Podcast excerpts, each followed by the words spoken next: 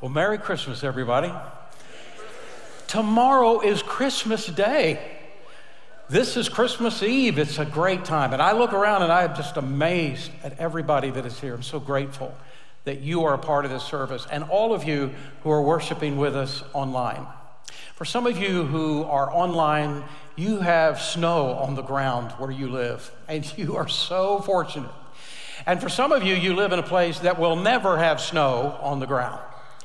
I've lived uh, all this life and only had one white Christmas, only one. It was sort of white with a little spots in it, but it was a white Christmas. And the only place, and I've lived in places all my life where there was a lot of snow, but it never snowed on Christmas. Only one place, and that place was Houston, Texas. Yeah, I know.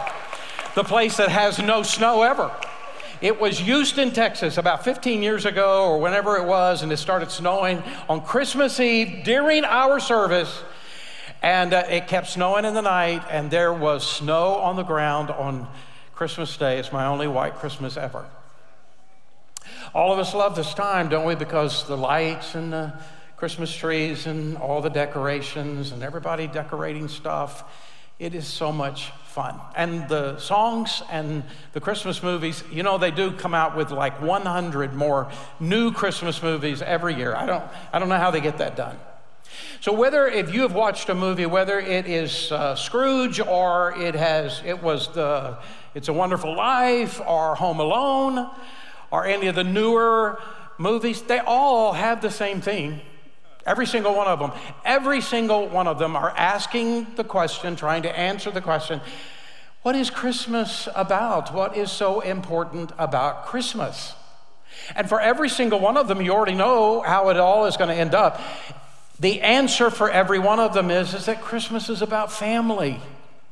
Christmas is about our friends and being together. Christmas is about helping someone who is less fortunate than you are. Christmas is all about giving yourself away. And you know what? There's nothing wrong with those kinds of answers. They're all true. They're all a part of Christmas. I mean, look, I, my family is going to get together tomorrow, and we're going to exchange gifts, and we're gonna we're gonna have so much fun and so much food and all that kind of stuff is gonna happen. And maybe your family is too, and maybe most of our families, maybe not all, but but many of our families are gonna get together tomorrow because it's a special day. It's about family, and it's about helping people who are less fortunate than we are and giving ourselves away. All those things are true, but it doesn't actually go far enough. I heard a statement just a few weeks ago, and I'd never heard it worded this way before, and so I hurried and wrote it down, and the statement is the first uh, uh, statement on the screen, and it is simply this: Christmas is more about gratitude for what God has brought into your life than it is about giving or receiving. And what was interesting is, is that wasn't even a Christian movie that made that statement, and I thought, wow, I've never heard it spoke, said exactly that way before. And it's really true. I mean, I like giving. I love giving. I really try my best to give good gifts, and I, and that little boy in me never left, and I like getting too. I like giving, I like getting, and I like all that stuff. But there is also, just as the statement was, it is about a gratitude that happens in our heart for the things that God has already given to us, and the greatest of all of those is Jesus. He really is the reason for the season. At Sugar Creek, over the last uh, weeks of December, these four weeks, we have actually been taking a Christmas carol, and I kind of like this. This was a cool idea of a few years ago, and we decided to do it again because all these Christmas carols really are words that come from the Bible. So if you take a look at the words, it really will teach you a little bit more about Christmas and about what actually happened when Jesus came. But what we decided to do was to go to the backstory about the people or the person who wrote it and what was going on in their life. And that was the giant surprise for me. It was the big surprise in my life when we started doing it that way. Today is the last of those Uh, What Child Is This? Tony just sang the song, and I love it. I love this carol.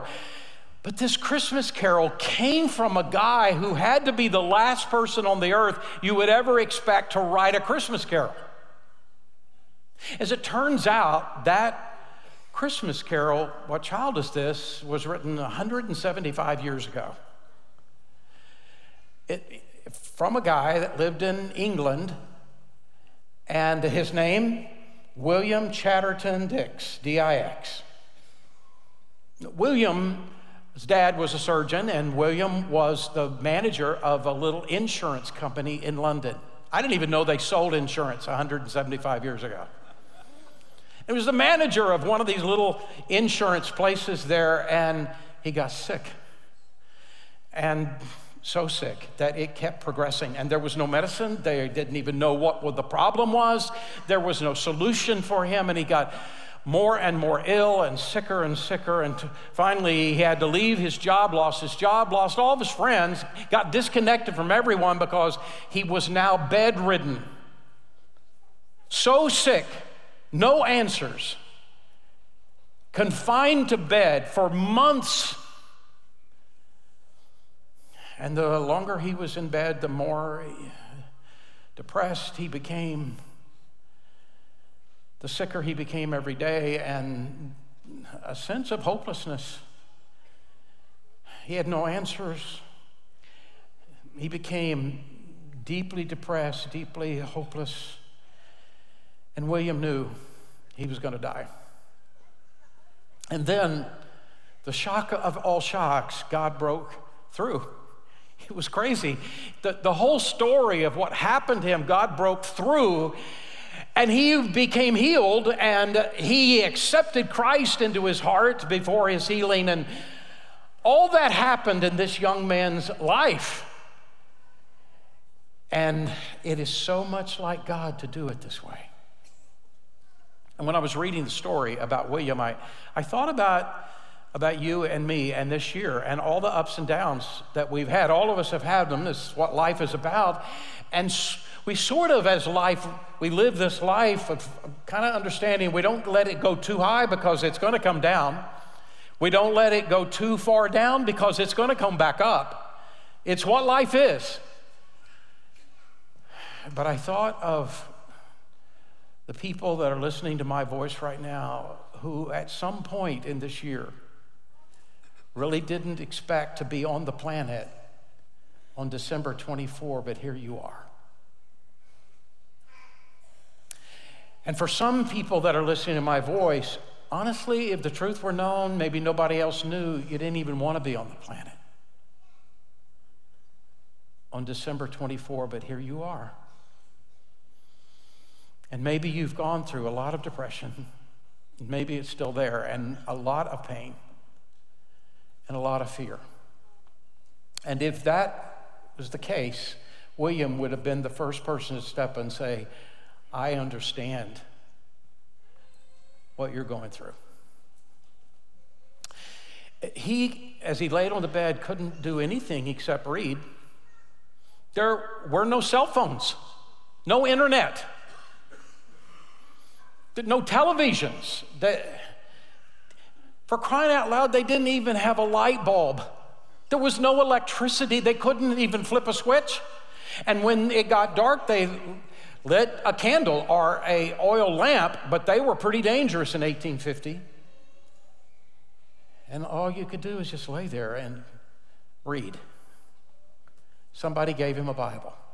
I don't know if he was religious. I couldn't find that before, but it wasn't very serious for him if it was. But he started reading the Bible, more out of boredom. What else do I do? But what happened to him is that he was stunned at how many answers were in the Bible. He could hardly believe it. I am so glad that I live in an age of science. I love science. I love the answers that science gives to what? All science is doing is sort of discovering what God made. It's discovering what, but science has no answers for why. It doesn't even pretend to have any answers for why.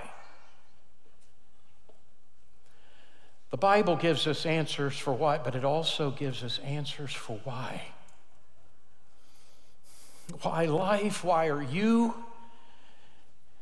Why pain? Why am I going through these days? How do I get on the other side of these days?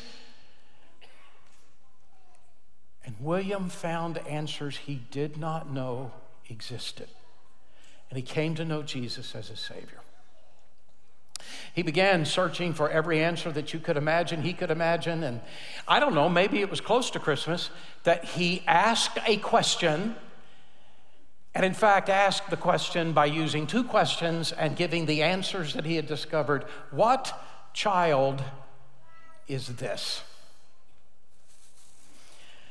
He asked two questions about it, and here's the first. What child is this who laid to rest on Mary's lap is sleeping? Whom angels greet with anthems sweet, while shepherds watch are keeping. He's really asking the question, who is this Jesus, and what does it even matter? We've got Christmas trees and lights and decorations and all the songs and movies and all of that, but deep underneath all of that, there is a baby.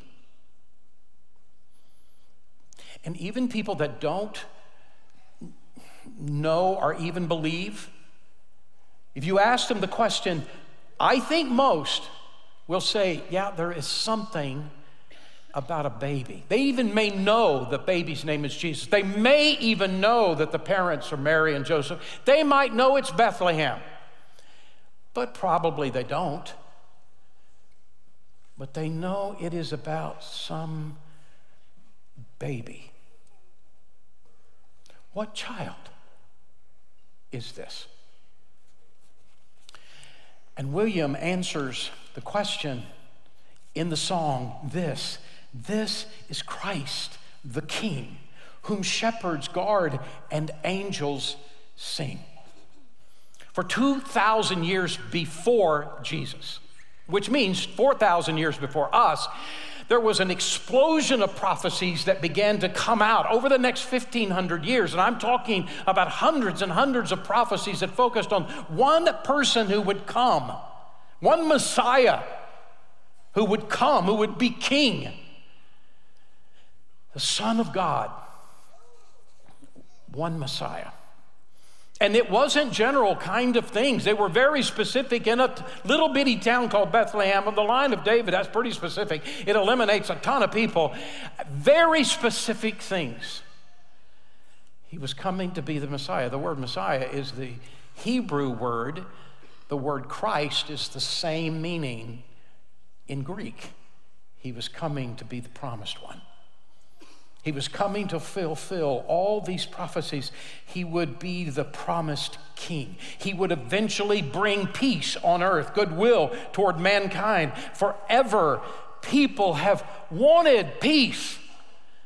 Just want to get out of the, the hatred, the anger, the fighting, the killing. Can't I just live in peace? And it's coming. It's coming in this one, this child that was born. When Jesus came, he taught us things about his heavenly Father we didn't know and now we take for granted, but we heard them from Jesus first. He did miracles that were jaw droppers. He lived a sinless life, but all of these things was to come and die on a cross to pay the penalty for the sin that we had done. Amen. Christmas is more than a baby in a manger. It is a Savior on a cross. So hurry and bring him praise, this babe, the Son of Mary. The birth of Jesus brought hope. There's a second question that he asked, and it's simply this. If Jesus is the Son of God, if he is the King that is coming, then why lies him in such mean estate? where ox and ass are feeding. What does that mean? It just means, why did he, why is he so poor? Why did he come the way he came? Where, where are the other kings? Where are the important people? Why don't they know? Because God always has a plan, and the plan, have you noticed, is so much different than ours, and it takes so much longer. But if you will give it a chance to unfold, it actually is a much better plan than we could have ever come up with on our own. The Bible lays it out for us. In Philippians two, verse five to eight, Jesus gave up his divine privileges. He took the humble position of a slave and was born as a human being. And when he appeared in human form, he humbled himself in obedience to God, and he died a criminal's death on a cross. He died because of our sin, to be our payment for that sin. So William gives the answer. Good Christians fear, for sinners here. The silent word, which is Jesus, the silent word is pleading. Nails, spear shall pierce him through. The cross be borne for me, for you. And he says, hail, hail, the word made flesh, the babe, the son of Mary. But it's not the end of the story, because the story goes this way. Philippians two, verse nine, therefore God exalted him to the highest place and gave him the name that is above every name, that at the name of Jesus every knee should bow, in heaven, on earth, and under the earth, and every tongue acknowledge that Jesus Christ is Lord, to the glory of God the Father. And one day every knee will bow. One day every tongue will confess, because Jesus is not just a baby in a manger. He's not, even as glorious and wonderful as it is, the Savior on the cross. He is the King that is coming back. And one day every knee will bow, every tongue confess, he is Lord. But you don't have to wait for them. On this very day, you can bend your knee in honor, and your tongue can confess, you are my Lord, and you are my King. And tomorrow, on Christmas Day, your tongue can confess, Jesus is Lord. He is the King of my life, and I bow my knee to honor him today. The plan hasn't worked out like you thought. Probably.